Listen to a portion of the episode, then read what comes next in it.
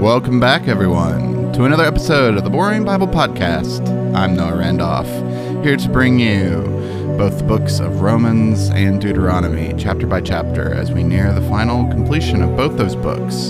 Today we're in Romans chapter 13, and like most chapters in this ending section of Romans, uh, we're going to be talking a lot about a lot of the advice that Paul is giving to the Roman church. We're going to talk about the historical context of why Paul starts to talk about submitting to authorities. We're going to talk about the backstory to the Roman church a little bit again, and um, show how that matters a lot to the current struggles that they're going through. A lot more also to unpack with this episode for application. So we're going to spend a lot of time on that as we dive in. Come along for the ride.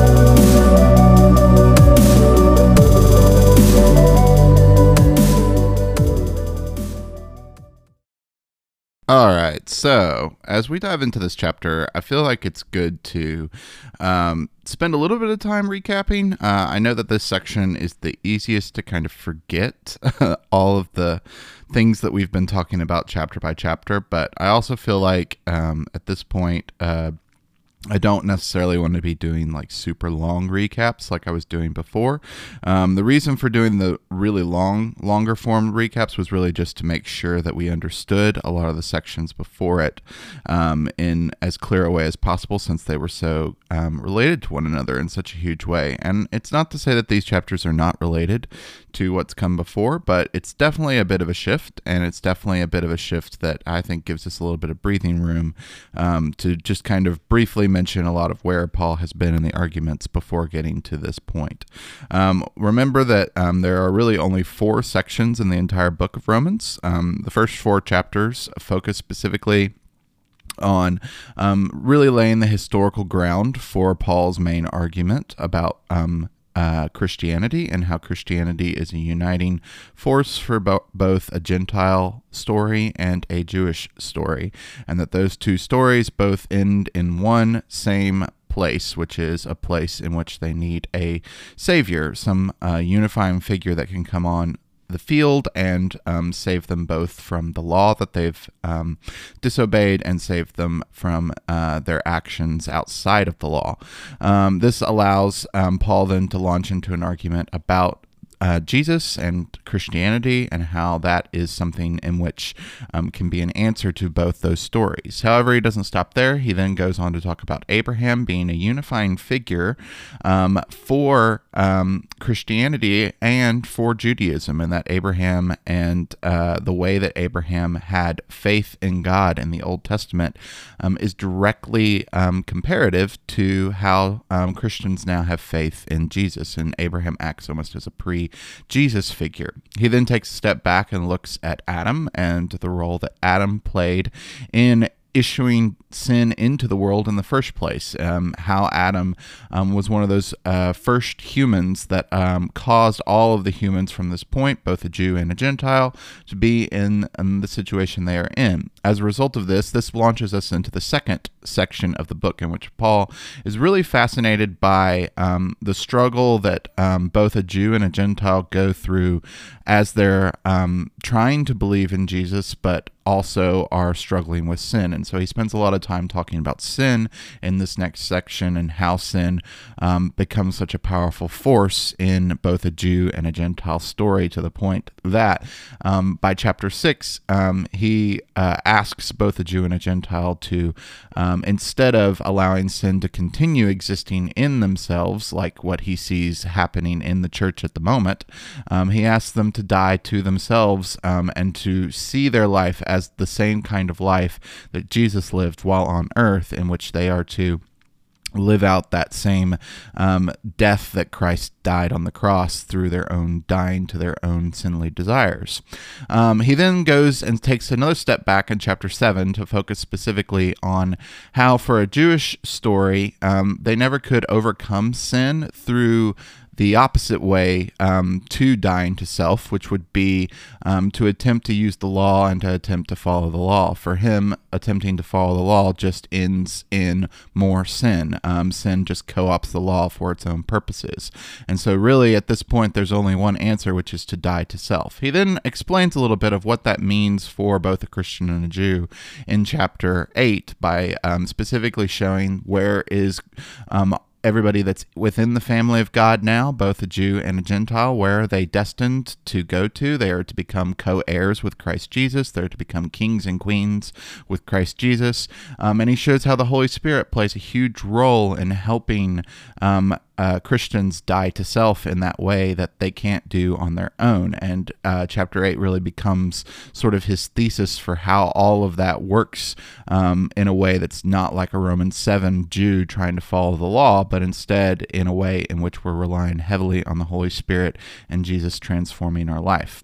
This, of course, raises a bunch of questions, though, uh, for his Jewish audience in the Church of Rome.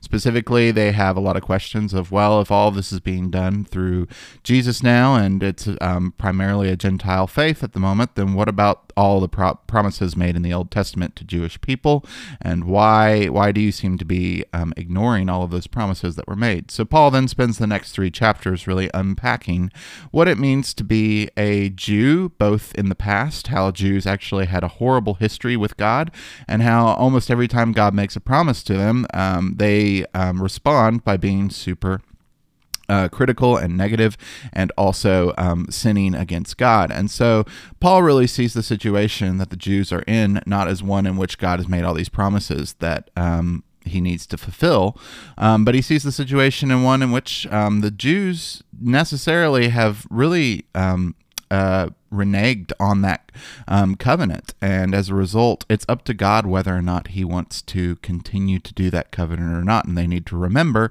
that God um, can decide whether or not He wants to have mercy on the Jewish people and fulfill their parts in the covenant, or um, uh, decide that He just wants to work with a completely different group of people now, just like He decided to work with them initially.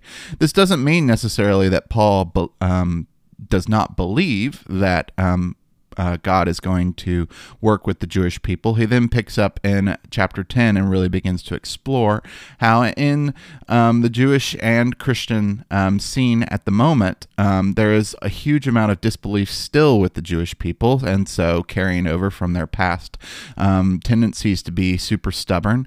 Um, they're still being stubborn even in today's time, and they're still not believing in Jesus.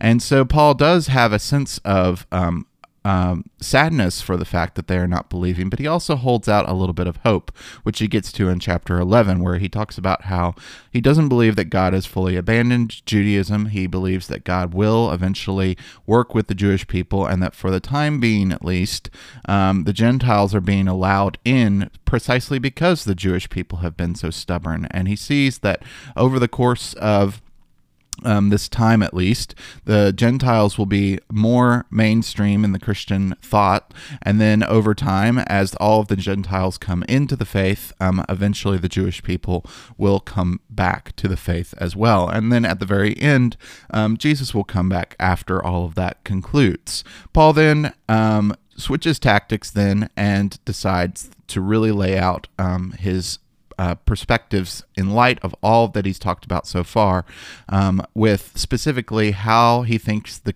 uh, Christians in Rome should live in light of all of this truth that he's laying out before them. Um, in chapter 12, then, he starts with a lot of how uh, both Jewish and Christian people then are to consider themselves as unified and not as separate from one another. Remember, all of this has been to point towards the fact that the Jewish and Gentile relationship in the Roman Church has been really frayed recently, and a lot of it has to do with the fact that. Um, uh, one of the emperors of Rome, exiled all the Jewish people from Rome for a good portion of time.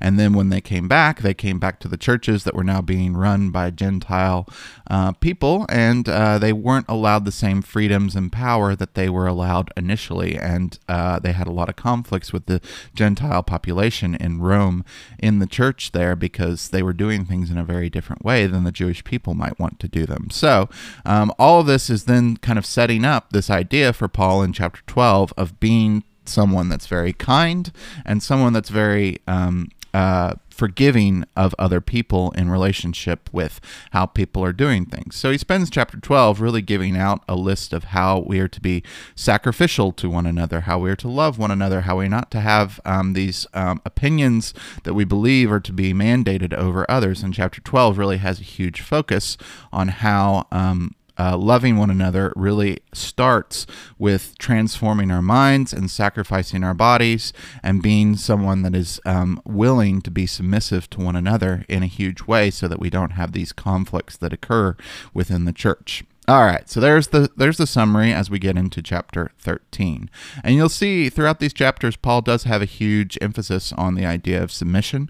Submission is a very difficult topic to talk about in today's time, and we'll talk about that a lot more as we get into um, specific um, verses in this chapter. I think submission is one of those words that um, has been abused a lot by the church too, and so we'll talk about some of those things, how the church has unfortunately utilized that to um, some pretty horrible horrific kind of events and scenes, and I think I think there's some room to talk about that. I, I will try and uh, as always be a little neutral on those things, but I do think that there's a lot to be learned about submission in this chapter that I think will help a lot of those other passages, maybe in Ephesians and elsewhere, um, hopefully make a little bit more sense. And hopefully we can start to kind of peel back the layers of how submission works in Christianity and also even address a little bit of uh, Marxist thought and what Marx uh, thought about um, Christianity and how he hated Christianity in a huge way because of verses like we're going to get into um, today. So there's a lot here to unpack, and I think it's worth really diving into into in a very intense way.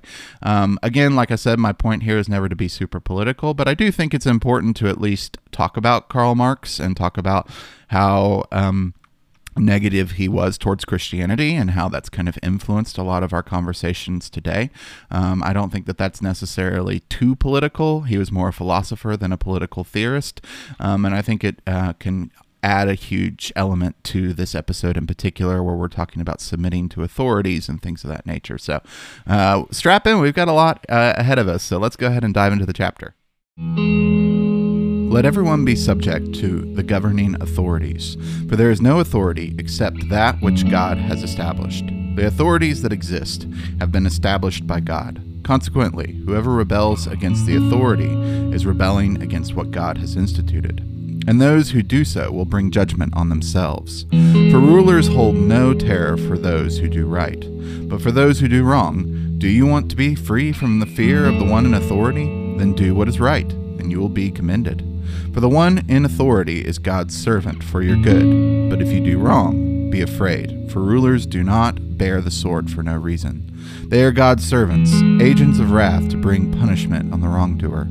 Therefore, it is necessary to submit to the authorities, not only because of possible punishment, but also as a matter of conscience. This is also why you pay taxes, for the authorities are God's servants, who give their full time to governing. Give to everyone what you owe them. If you owe taxes, pay taxes. If revenue, then revenue. If respect, then respect. If honor, then honor. Let no debt remain outstanding except the continuing debt to love one another. For whoever loves others has fulfilled the law, the commandments. You shall not commit adultery. You shall not murder. You shall not steal. You shall not covet. And whatever other command there may be are summed up in one law love your neighbor as yourself. Love does not harm to a neighbor. Therefore, love is the fulfillment of the law. And do this, understanding the present time. The hour has already come for you to wake up from your slumber, because of our salvation is nearer now than when we first believed. The night is nearly over, the day is almost here. So let us put aside the deeds of darkness and put on the armor of light. Let us behave decently, as in the daytime, not in carousing and drunkenness, not in sexual immorality and debauchery, not in dissension and jealousy Rather, close yourselves with the Lord Jesus Christ, and do not think about how to gratify the desires of the flesh.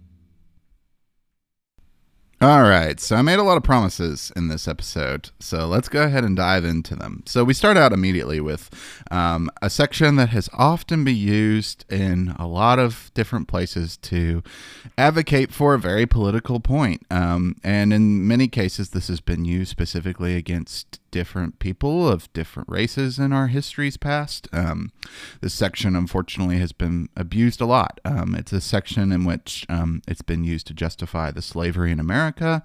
Um, it's a section that's been used by the Catholic Church to um, justify their actions against the Protestant faith and to um, Martin Luther. Um, it tends to be a passage, I guess I'll say, that um, anytime there is some authority or governing authority that's in power, um, it tends to be the person in power that tries to use it to tell the person that's underneath that person in power that they shouldn't do anything or shouldn't respond in any kind of way or shouldn't rebel in any kind of way. I remember the first time I really wrestled with this passage when I thought about America's own founding, uh, even, and its own um, understanding of how it came to be and exist.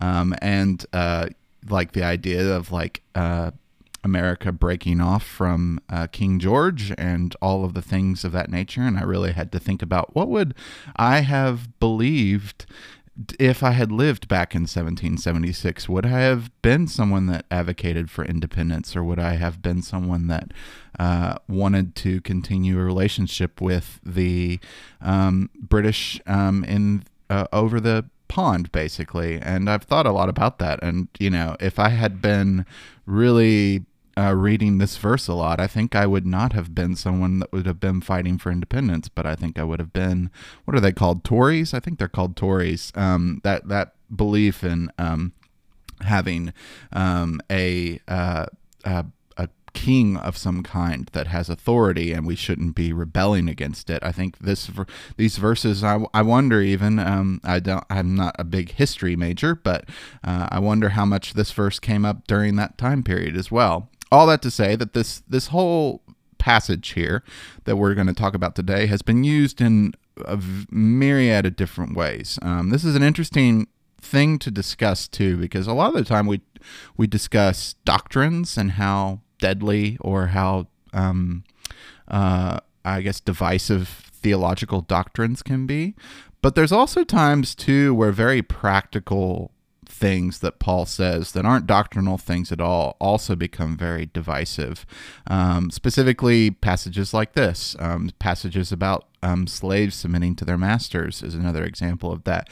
Um, passages about wives submitting to their husbands. Um, a lot of the practical advice in Paul oftentimes can create just as much division as the theological stuff. And I sometimes, I sometimes wonder if uh, people are asking for something that they don't really know what they're asking for when they wish that Paul was less theological and more practical, um, because his practical stuff oftentimes gives as much um, tension and um, discussion and frustration sometimes as his um, uh, more dense theological stuff.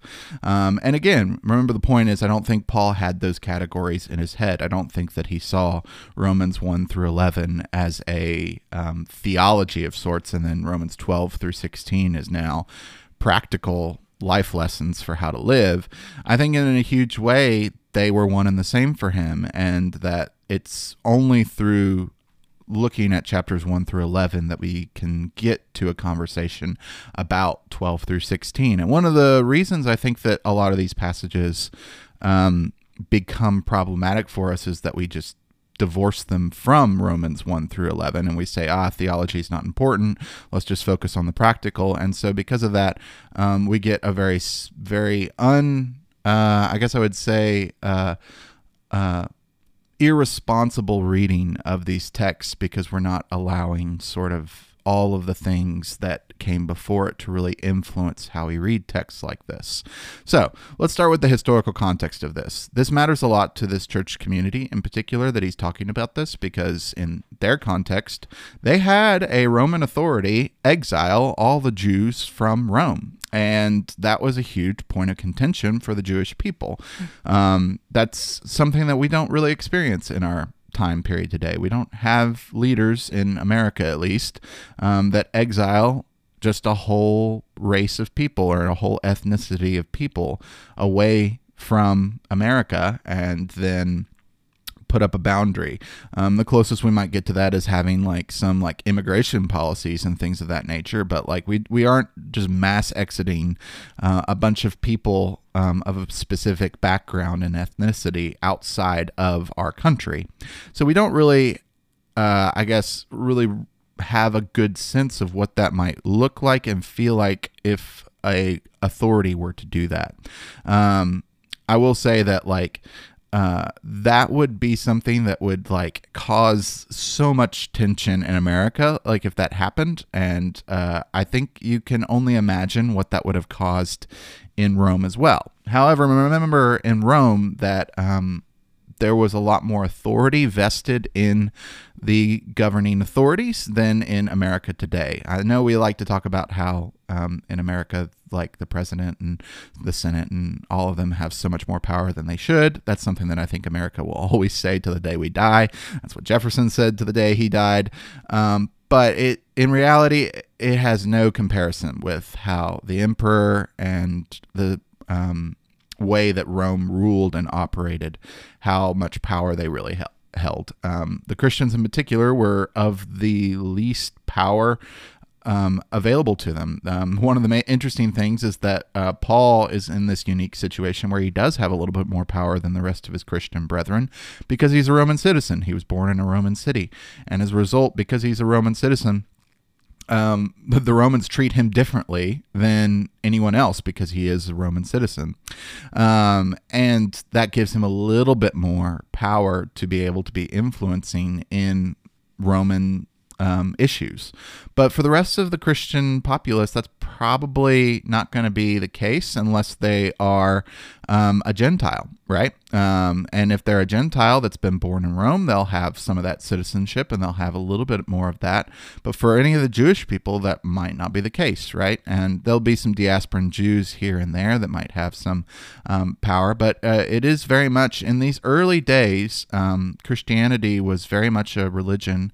And we know this from um, a text um, called uh, from Pliny the Younger, who talked about Christianity pretty early on on. And we know that Christianity was predominantly a religion for women, um, for slaves, um, for people of the lowest status. And so um, it hadn't really reached its way up, even in Gentile circles, to people of really high ranking status and power. You have to kind of wait till like the 200s um, AD before, or I guess I should say CE now, um, but you have to kind of wait to that period before really it starts to um, make its way into some more high-ranking Roman officials and senators and things of that nature. But for for the really the first 200 years, I guess I would say, Christianity really stayed on the ground level with the most um, uh, most weak as far as just like power structures go. And as a result of that, um, it meant that like they didn't really have a lot of choice when it came to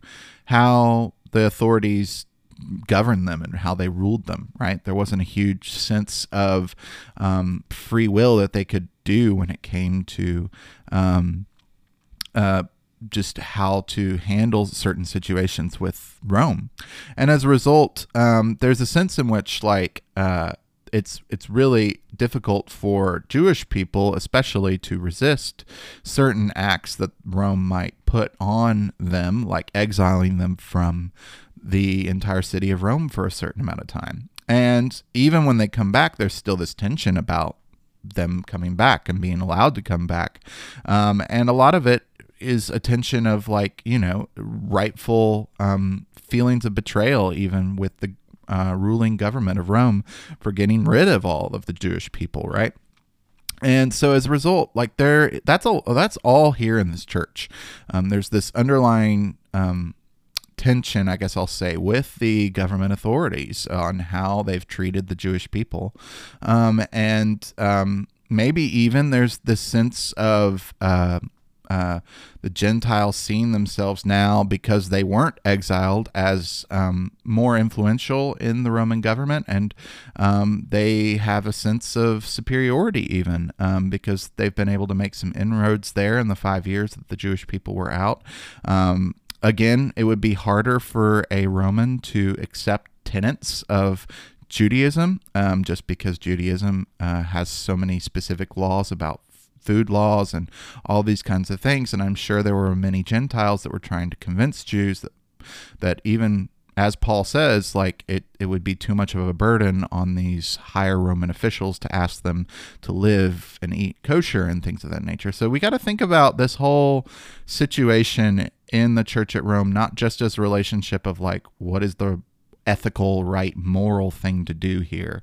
And we also have to think about it in, in its kind of political dynamic, so to speak, where there's this there there are these structures that exist in the city that have specifically um, marginalized the Jewish people and have exiled them. And now that they have come back, there's this tension that exists within the church about whether or not these structures are something that you should um, be in collusion with, like maybe some Gentile Christians might argue with and try and win to your side, um, or are something that you should resist at all costs, which is something that I think the Jewish people would be far more likely to think, um, and w- what it what what it means to kind of live in this political world that they're living in in this really centralized place where there's so many different people coming in and out from different cultures, right? Um, hopefully, that kind of sets the stage for why Paul specifically wants to address this issue to this people.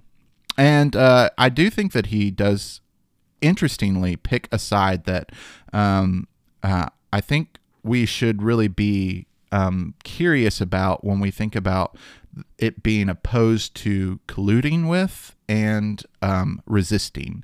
Um, instead of colluding with or um, uh, resisting, he says to be subject or to be um, submissive to these uh, authorities. Um, and he makes he draws a um, interesting theological point here in these verses. Um, he says that God has established them, um, and he says that um, rebels against the authority are rebelling against what God has instituted. Now, I want you to really think about this from a perspective of their time period. We're not talking about some like neutral secular leader here as far as like the emperor and the people in Rome go. These like the emperor was known at this time period for intentionally like um uh, claiming to be God, uh, setting up his imp- uh, his own cult so that people would worship him. Um, it's called the imperial cult. Um, this is not some neutral, you know, uh, person that you know is like a neutral teacher in a classroom that's like, well, you know, I'll allow you to have your religion and we'll, I'll have my religion or whatever. Um, he definitely has his beliefs about himself, and, and the emperor definitely was a type of person that uh, was, uh, I guess I'll just say, probably the least likely candidate for you to say that he has been appointed by God. We'll just say it that way. Um, he was uh, a lot of the time period from the 40s through the 60s, even, um, all of those emperors were very power hungry and actually many of them went insane. I want you to think about Nero in this time period as well. Um, it, very, very heavy into sexual debauchery, just, you know, not not great people. And so it, it is a very controversial statement for him to make here to say that these people that are in power have been instituted by God. And um, what he says here is very fascinating. He says, The ruler holds no terror um, uh, for those who do right, but for those who do wrong. The idea being that, like, he does have a sense in which whatever that authority says is right and wrong, um, if you do something that's in disagreement with that person, then um, it's going to be considered uh, wrong in God's eyes as well, right? Because it's been established by God. Um, do you want to be fear? Uh, do you want to be free from fear of the one in authority? Then do what is right, and you will be commended. For the one in authority is God's servant for your good. But if you do wrong, be afraid, for rulers do not bear the sword for no reason. There are uh, they are God's servants, agents of wrath, to bring punishment on the wrongdoer. Therefore, it is necessary to submit to the authorities, not only because of possible punishment, but also a matter of conscience. So, Paul has two reasons here. And I think this, this last line, not only because of possible punishment, but also as a matter of conscience, are the really two big important points here. First, he's just very practical, and he's like, look, there's no point in resisting Rome because it's just going to end in punishment. like, you know, at the end of the day, like you're just going to get, um, uh, like killed essentially if you resist Rome. So, like, think of Rome as an authority that God has instituted because there's no point in resisting this power structure because it at this point it just if you're doing something that they see as wrong it's going to end in punishment for you and i would rather you alive than dead right like that that's that's argument number one right um, very practical point um, uh, but then he also I, and i think most people don't have an issue with that one i think that that one makes m- most sense to most people. I think it's the second one that more people have a problem with when they read Paul, um, which is that it's a matter of conscience, the second issue that he brings up. And that, like, there is something to be said for Paul about people that are in authority have been granted that authority by God. This is not something new to Paul, though. This is something that is existing throughout the entirety of the Old Testament. Um, in that uh, God will often use leaders in some a nation state of any kind Assyria, Babylon, um, Syria, any of these nations around, he will raise up a leader, is usually the language that's used, to then do something specifically to the people of Israel as a punishment for them not following God. We see a lot of times that God is very comfortable in the Old Testament associating himself with these wicked kings that do very wicked and terrible things for the purposes of punishing his people. Um, and uh, that's something that Habakkuk talks about about quite a bit. Is like why why do you like why do you use Babylon to punish Israel? Because Babylon is way worse than um, than Israel. So it's not a new thing for Paul to say that um, uh, resisting um, that that it is a matter of conscience as far as resisting these kinds of authorities because they've been instituted by God. That's something actually in the Old Testament. Um, and it's something that actually, uh, Paul actually sounds a lot like Jeremiah here in this section because Jeremiah, in the whole book of Jeremiah, that's Jeremiah's main point is don't try and resist um, uh, the people of Babylon when they come to destroy Jerusalem. You have been a terrible people, and you have been a people that God has decided not to be with anymore. And because of that, if you try and fight against Babylon, all that's going to happen is you're going to die. And so the smart thing to do is to submit yourself to Babylon and let Babylon take you away. Like that's just like you will live in that case is what Jeremiah says. If you try and fight and keep Jerusalem standing, if you try and keep the temple standing and all this kind of stuff, that's not going to work. Like my message to you is don't fight, just let Babylon come in and take over um, this whole area because God has abandoned you and you don't want to die. That's that's Jeremiah's point. And here Paul is basically echoing Jeremiah. He is saying the exact same thing. And so I do think that for Paul at least he has thought about Jeremiah. He's thought about the fact that God would have considered it even more morally um, incorrect to um, resist people in power that are doing things that he has um, instituted because he is he has a reason for them. So the, the the problem then, of course, with all of that kind of as a historical setting, you know, we've got we've done our Old Testament research well now, and we've kind of established that Paul's kind of in that same vein as Jeremiah, right? The problem is is that um, how do we take this as like a moral truth, right? Like, is this something that we should then just apply to every certain circumstance? I don't think so necessarily, because a big part of um, Paul in the book of Acts actually is not just someone that just allows Rome to have its way with him. Um, but he uses Rome to his own advantage several times. Um, the best example of this is um, uh, Rome is trying to uh, whip him and kill him, and he mentions he's a Roman um, uh, citizen, and they're like, "Oh, oh, we didn't realize that. Uh, we'll, we'll let you go," you know. And he oftentimes will use the structures that are in place, not in collusion with them, but he will attempt to free himself. He's not just like sitting there as a rag doll, allowing them to just have their way with him. But there is a sense in which, throughout all of Paul's journey with Rome, he is never going to call the people to uh, rebel against Rome.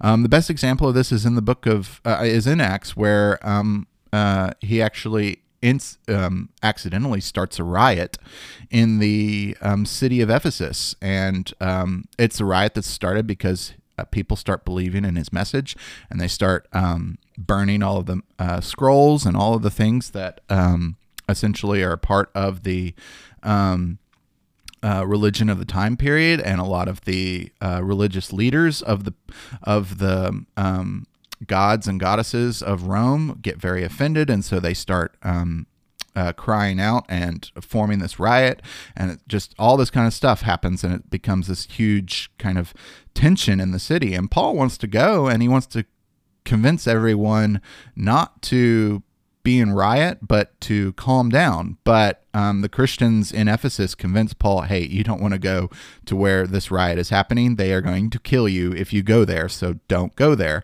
And he has to acquiesce to that and not go, even though he wants to go. Um, and it's a really interesting um, situation because, like, uh, a lot of like the the dynamics of that would be something in which you would have expected Paul, maybe, if he were a more revolutionary figure, to have stoked up the Christians and tried to um, really incite that kind of rebellion. But again, he's not really trying to go about things in that way. He is very much focused on um, a very different kind of tactic when it comes to being a revolutionary figure, and that is to really deal specifically with the people's life stories and tell them specifically about what it means to be a Christian in a very specific kind of personal way, not in a um, overthrowing the government rebellion kind of way. And if it happens to um, branch out into that kind of territory where you become the type of person that no longer starts to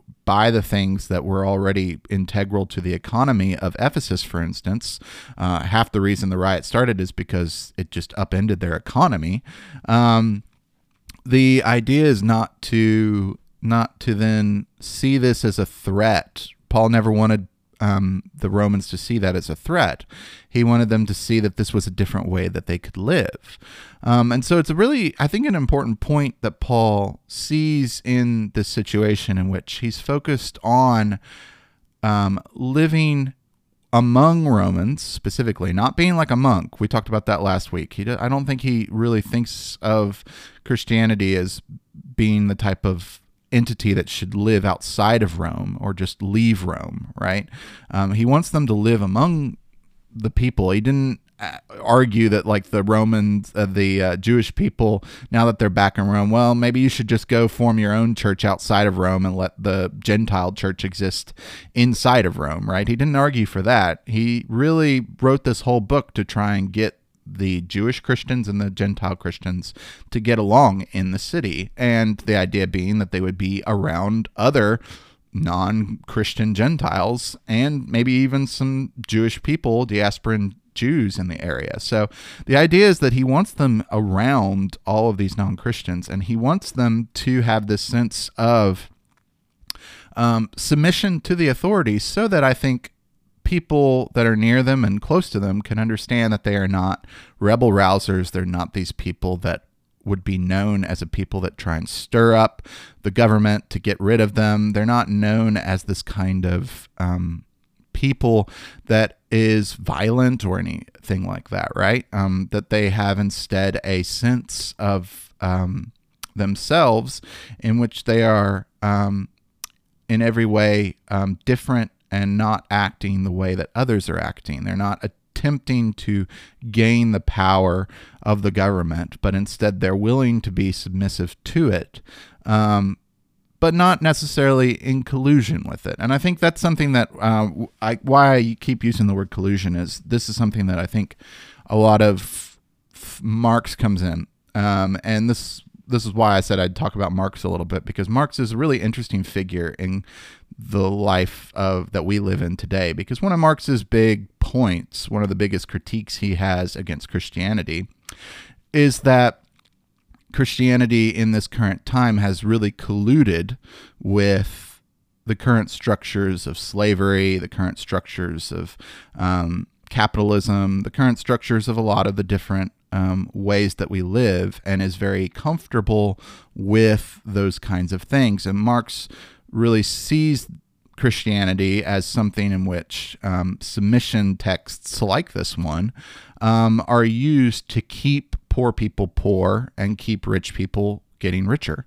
Um, and for him, a lot of the accusations he labeled against Christianity was that Christianity really was a religion that was invented to keep people in a submissive posture while the people that were in power could just retain their power because if you invent a religion that um, keeps people in power without you having to police them with a police force um, then you don't have to have a police force, right? Like you know, religion can do all the work of the that the police would do, um, and it can keep people in these places where they actually want to be um, submissive, and they actually want to be a people that don't want to rebel, and they want to be this kind of people that just let people walk all over them, um, and that allows for the people that are in power to continue to be in power without any checks and balances.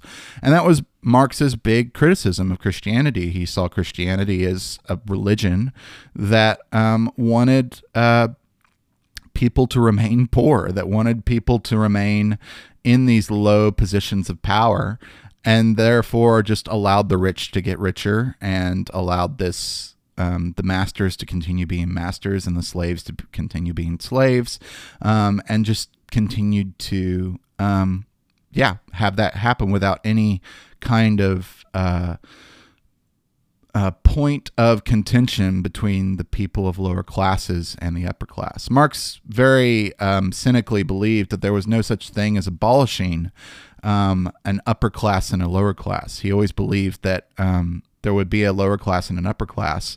And if if the lower class ever did rise up above the upper class, they would just become the new upper class. And so for him, the idea was that um, Christianity was sort of invented as a way to keep the lower class down and keep things consistent so that you never had a revolution every 50 to 75 years basically. And you never had turmoil that existed for that for every 75 years or so. If you could use religion to keep the lower class in its place then you wouldn't have um, the lower lower class keep rebelling against the upper class all the time. Um, and uh, you know, he he was thinking of examples like the French Revolution as a great example of that, where um, the lower class beheaded the upper class with guillotines, right? Like there, there's examples that he was looking at that, um, for him at least, he saw how um, a lot of that played out in those centuries, and um, it was a point at which he brought all of those thoughts together in an argument for him that he really did believe that religion and Christianity in particular was encouraging people to be submissive so that they wouldn't turn into the people that are beheading the aristocrats. Um, that was his argument. And I think Christianity has really wrestled with that ever since he made that argument. I think Christianity has had a tension ever since he posited that about what what these texts like this submission text mean for um, Christianity. Um, how does this work? And I think I think what I want to show here with the nuance here of this whole passage is that I know I don't think we see at any point in this text an argument for colluding with Rome, right? I don't think that um, that you ever see Paul saying, "Well, you just need to um, uh, like join up with Rome," since God has appointed them as an authority figure. We don't see Paul doing that in Acts, um, and I don't think that uh, I don't think that he seems to be making that argument. It's a very different argument to make that the authority has been um, put in power by God versus to make the argument that um, the authority is Christianity or something like that. You know, like we can just join with the authority, um, which is something that Christianity does do in the 400s. Um, the Emperor Constantine eventually does um, offer Christianity a seat at his table, and Christianity accepts it. Um, and so at that point, I would say that Christianity colludes with the Roman Empire. And I think you see a lot of the fallout of that in the Crusades and the things that happen after that, um, with that colluding that happens there. But I don't necessarily think that that's what Paul was getting at with this statement here. I don't think he's saying to this people, hey, um, the things that Rome are doing, you need to um, say are good, right? Or approve of, or those kinds of things. What I think he's saying is that um, very realistically, uh, the things that Rome are doing are things that you can't resist right now. They are things that are part of the structure that Roman has put Rome has put in place, and if you resist them, you're going to die.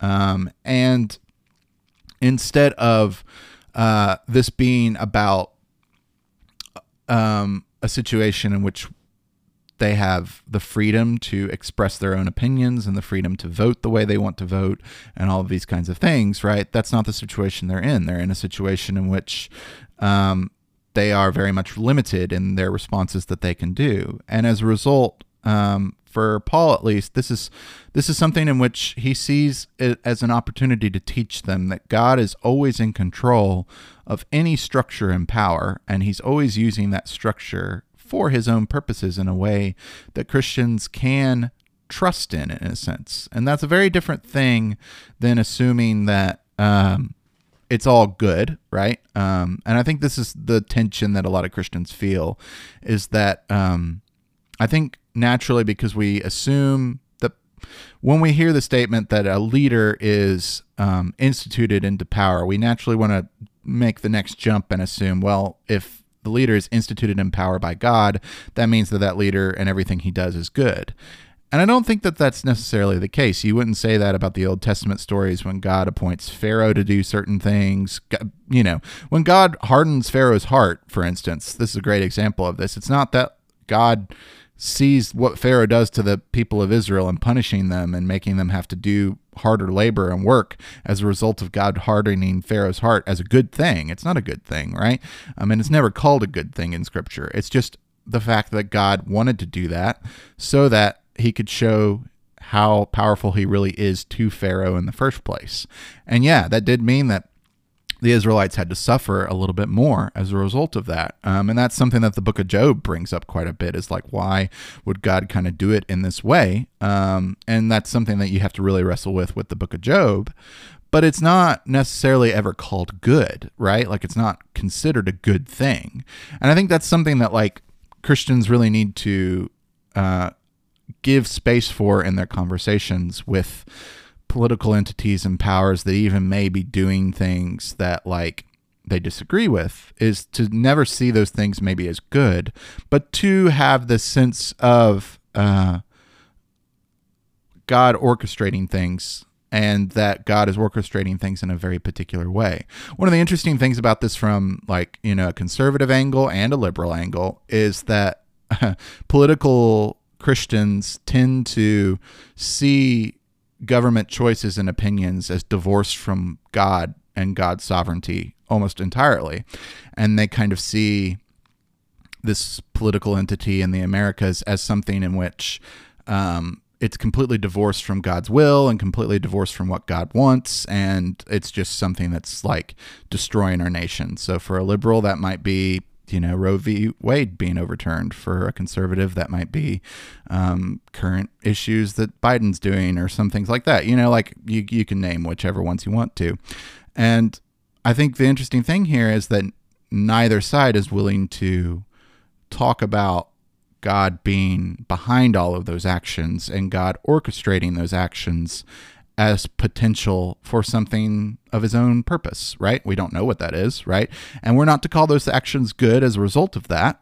But it is important to remember that I think that's what Paul sees as the primary focus of people in power is that they're always put in power by God and they always have this sense of authority given to them by God and that they're put in power for a reason. Um, whether we know that reason or not, um, that's something that God can maybe gift to us in our prayer and th- talks with Him about it and our meditation. But we might not know that, right? Um, and it's an important thing, I think, that Paul wants this particular church to understand because I think that gives them a harmony with one another and with their state in a way that allows them to necess- not necessarily collude with the state, but at the same time also understand that God has everything in control, right? And that ultimately, like, they can rest assured in God being the person that's in control of everything, right? And gives them that trust.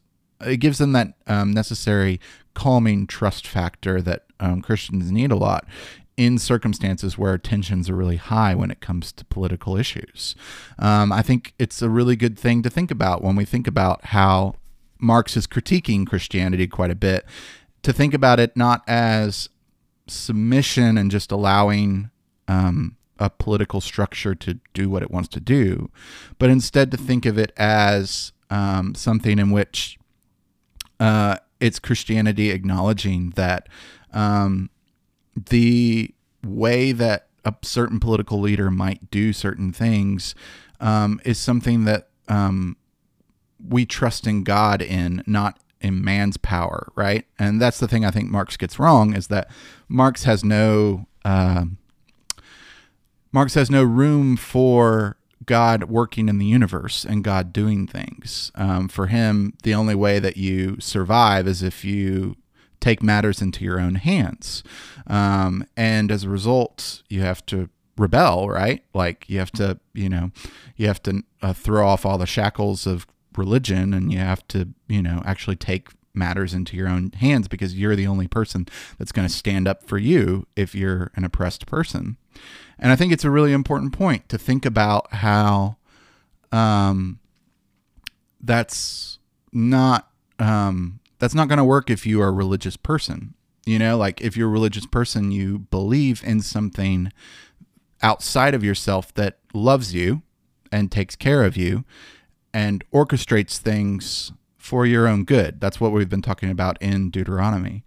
And when you believe and trust in someone like that, um, it's not just up to you to solve all of the oppressive forces that are against you, but it's um, up to someone very much more powerful than you that instituted those things in the first place.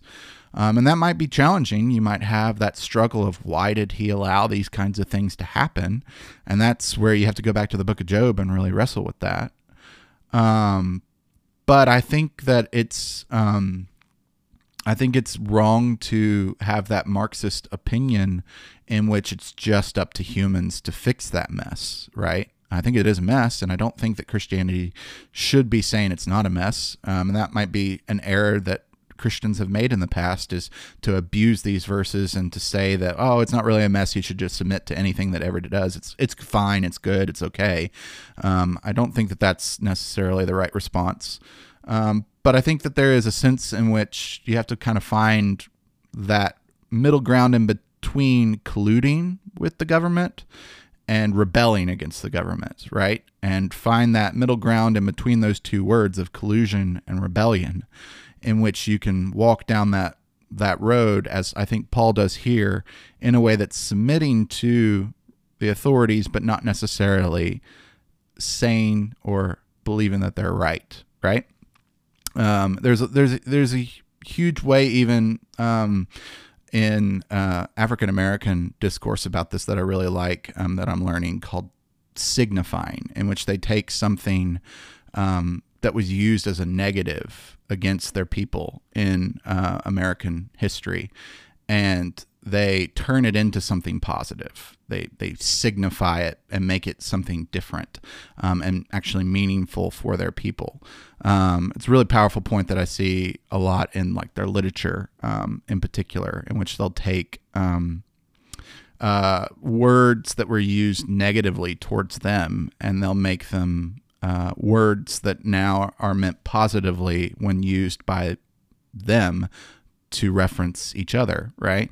Uh, and so a word that was used to be um, critical or um, negative um, against their people and meant to be racially um, uh, insensitive becomes a word that within their own people becomes a word of uh, uh, love and a word of um, camaraderie, even, right?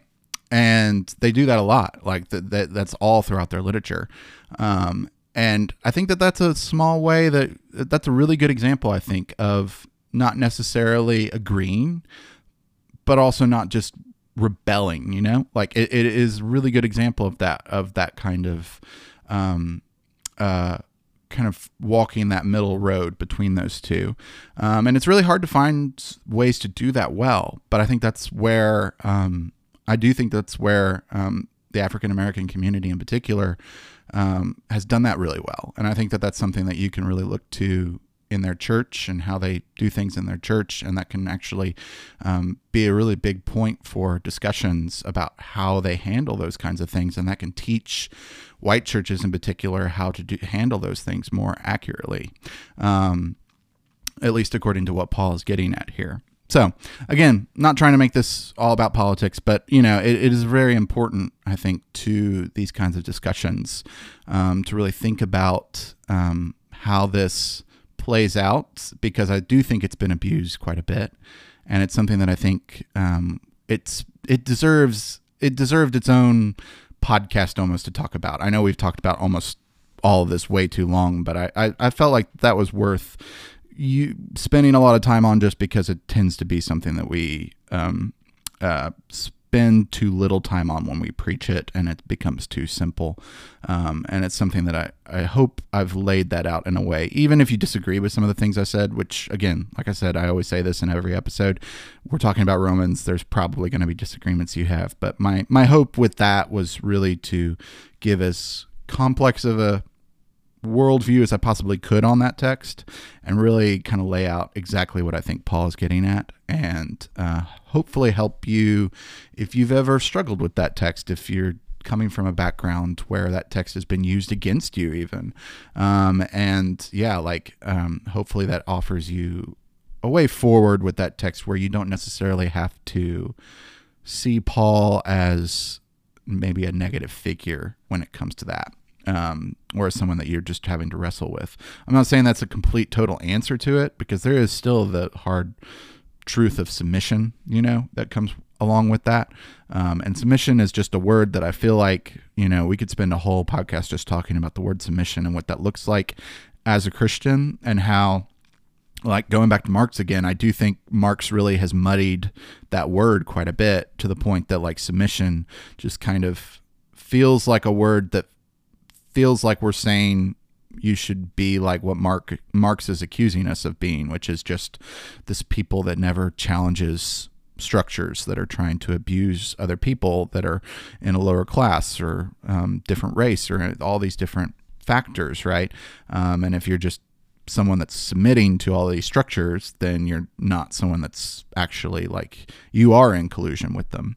Um, and I think I think it's important to realize that um, that kind of binary thought process is not something that I think um, Paul sees or thinks about.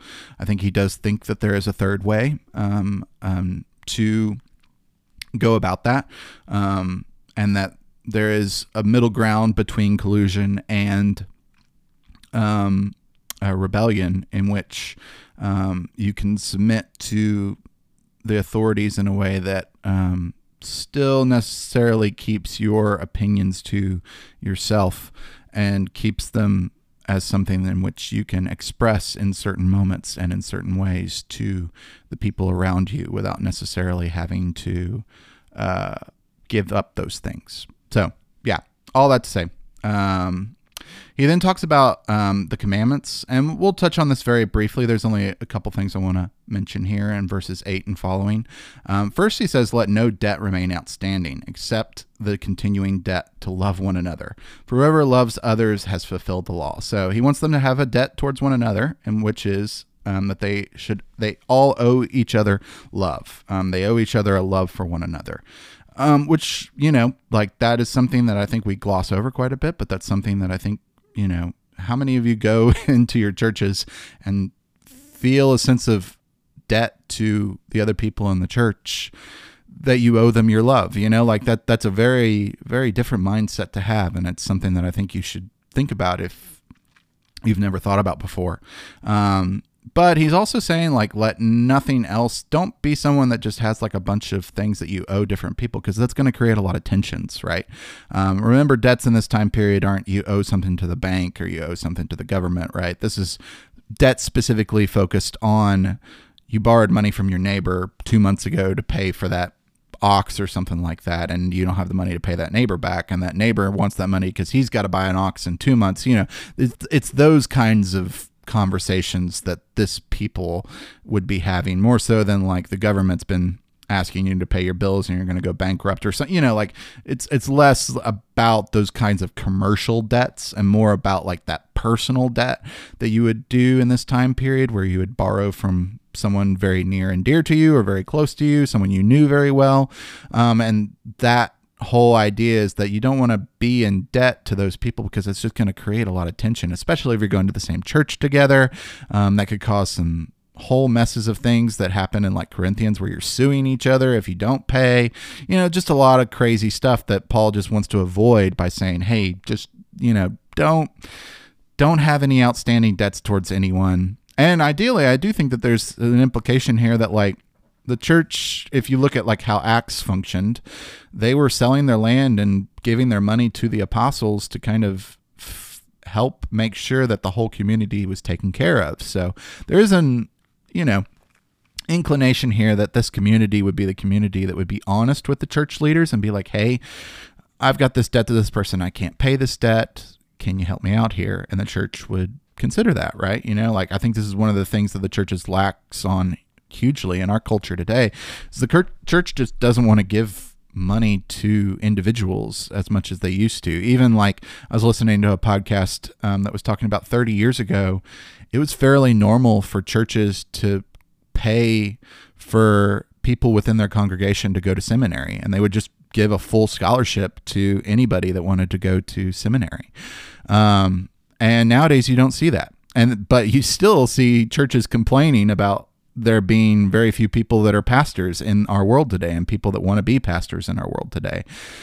And you wonder why, because, you know, like even 30 years ago, there was a lot more of churches paying for their people to go to seminary and they didn't have to worry about a six, uh, $60,000 a year. I mean, a $60,000 in debt fee to the government. They could get all their money through a church that they were a part of, right? And like the church would support them in that.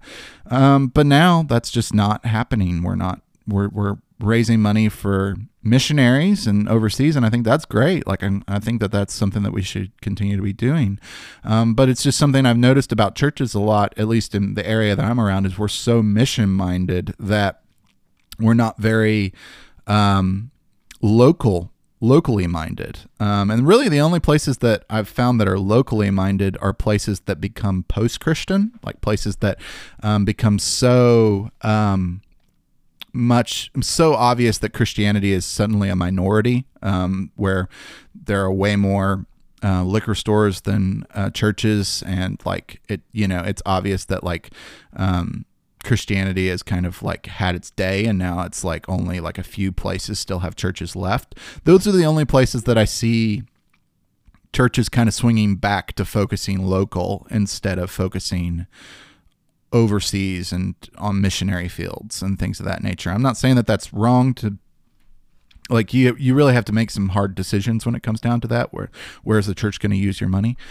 But like a lot of what I've noticed is that like those are the only places I see currently today that are really trying to support people um, within their own community because that's a, there's a very small percentage of people that are going to those churches because they're in an area that's very post-Christian. Um, whereas in places like in the South, where I am, there's churches everywhere, and so it, there's a sense of like um, less obligation, I guess I would say, to help the people around this area that are trying to go for those kinds of degrees and trying to do mission work here in Memphis or here in these areas, um, mainly because there's just so many churches and so many different Christians, and you know, um, there's less urgency, I guess I'll say, to focus specifically on those things. So yeah, it's it's just an interesting point that I guess I'll make to that whole concept of like um, how churches today operate, and it's more off of a sense of urgency and fear of losing a hold on a particular area than it is on like uh, even like whether the spirit's leading us to help fund this person's seminary journey or something like that. Uh, I just wish those decisions were made less from a sense of uh, urgency and more of a sense of the spirit leading in one direction or another. Again, uh, some of that is too, and just how individualistic we are, and I think people are far less likely to ask their church congregation for money. Um, it's just something that I think a lot of us feel a lot of shame for doing in the South in particular. So some of it is just on the people not um, not wanting to ask and not wanting to be a burden on the church. So I do think that there's a sense of that. There's a bit of that also carrying over, but um, it's it's kind of a two way street in a sad way, um, and it's something that I think um, in this time period, at least, you didn't see a lot of. You saw people um, helping each other out in a huge way. Um, so then he mentions the commandments. This is part of um, a lot of people will use this as an example for um, why Paul um, has not like done away with the Ten Commandments. Um, he's, you shall not commit adultery, you shall not murder, you shall not steal, you shall not uh, covet, and whatever uh, other command there may be are summed up in this one command love your neighbor as yourself. Love does uh, no harm to a neighbor, therefore, love is the fulfillment of the law. What I, I don't necessarily read this as like, oh, these are the commands that still are instituted and all the rest, like the Sabbath laws, are done away with. I think that this is actually just him picking out a lot of the uh, specific Ten Commandments that have to do with loving your neighbor and specifically focusing in on how this one command to love your neighbor as yourself, which is a command that Jesus gives, um, is very vital to how this church is to think about their relationship with each other. And all the commands that are about loving another person should be thought of here um, and come to your mind as you're in relationship with one another because that's what's going to fix this church in Rome, right? Like if you've got tension between the Jewish people and the and the Gentile people, this kind of um, central command, love your neighbor as yourself, um, feeling like you owe everyone other than yourself that love is going to really help to bridge that tension that's existing in that church.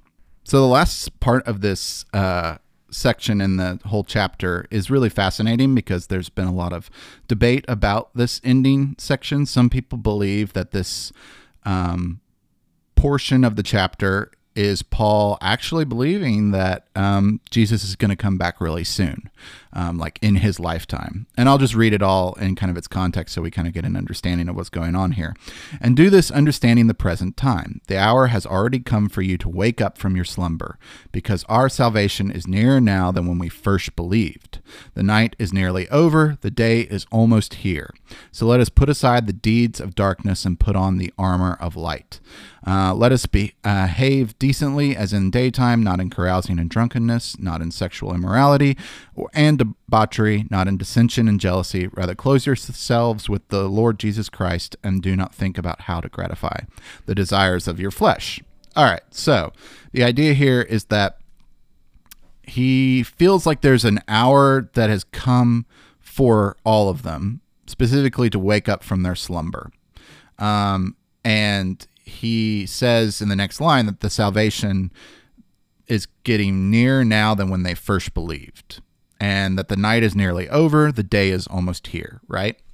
Um, this whole concept has caused a lot of debate in theological circles because, like I said, some people do think that um, Paul believed that um, Jesus was going to come back in his lifetime and that they all should really get their act together um, because Jesus was going to come back during their lifetime. And so they, you know, wanted to not be caught like um, with their pants down, basically, and with all of the metaphors that that might um, indicate.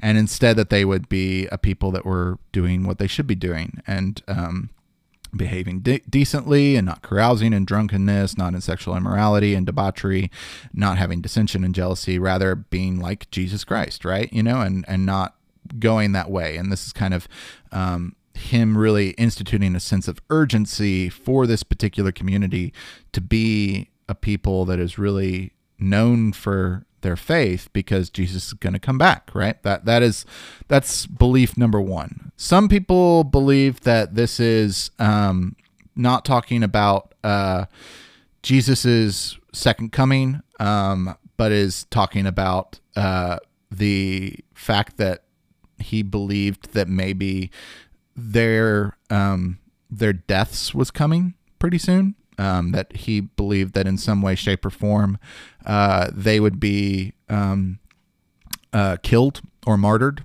and so um, this is more of his stance on that the day is almost here and our salvation is almost near because they're going to perish pretty soon.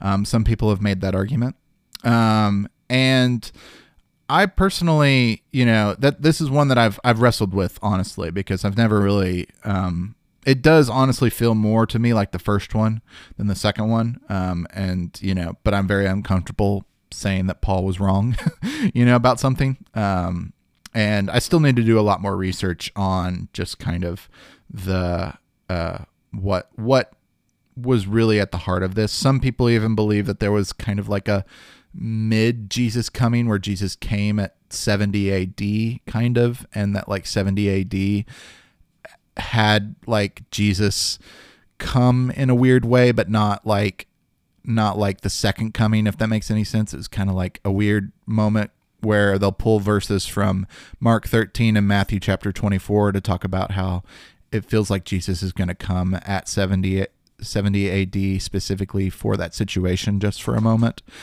some weird stuff you could get into with that, and so maybe maybe he's talking about 70 AD here, where um, if you don't know what 70 AD is, this is the time where the Roman people decides to completely destroy um, the temple in Jerusalem and uh, basically conquers Jerusalem and kind of levels it um, because of all the stuff that have been happening in Jerusalem up to that point. So some people think that that's what he's talking about here is that. I think there's some problems with that view too. Doesn't really align with anything really, unfortunately, historically. And so I think the the place that we're kind of left with, for me at least, is that he is instituting some kind of urgency.